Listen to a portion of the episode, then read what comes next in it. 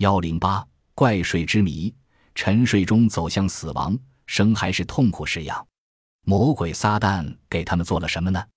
一九六六年，英国神经病学家萨克斯在纽约市一家绝症医院工作，见到患上一种奇怪流行病而奄奄一息的人。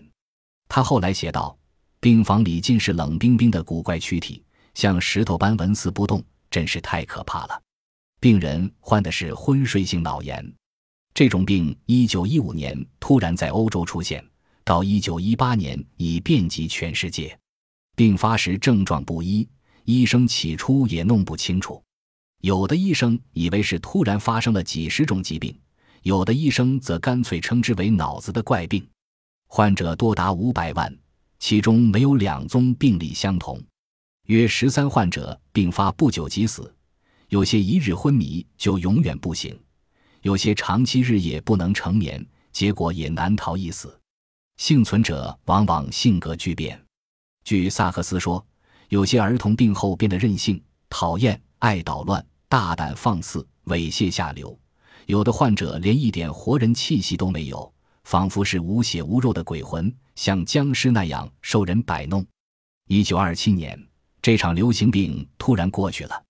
四十多年后，萨克斯在纽约那家医院里见到了八十多名幸存者，他们长期受昏睡病折磨，变成柏金森氏病患者，其中不少简直是活僵尸。萨克斯在纽约那家医院开始工作不久，就风闻一种叫左旋多巴的药物试验成功，治疗柏金森氏病取得了重大进展。一九六九年三月。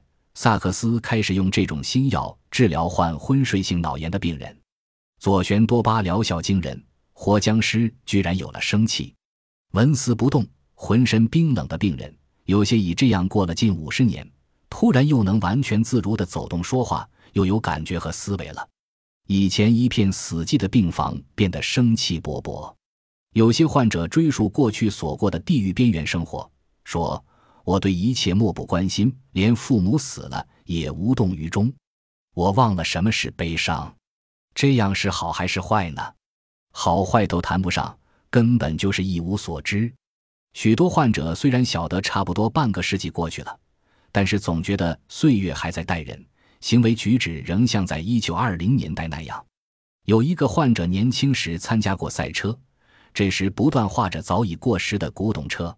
另一个在一九二六年得病的妇人讲起往事的口吻，就仿佛仍生活在那个时代中。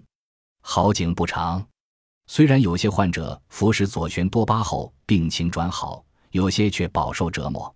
萨克斯说：“快乐转变成疯癫，活力转变成狂乱，病人似乎再也克制不住自己，犹如缺了某种必要的调节剂，突然情不自禁、手舞足蹈，还出现抽搐、怪习气。”怪动作、怪念头，病情日渐复杂、反复无常，病人越来越无法控制自己，所有行为、所有能耐都显露最原始，甚至是还未进化成人类的本性。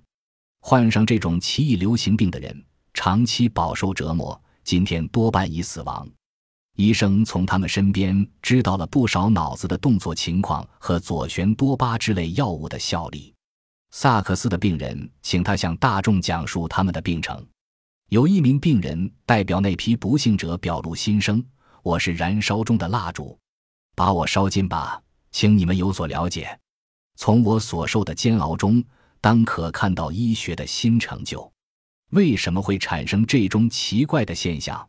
医学科学已经十分进步的今天，依然找不到答案。”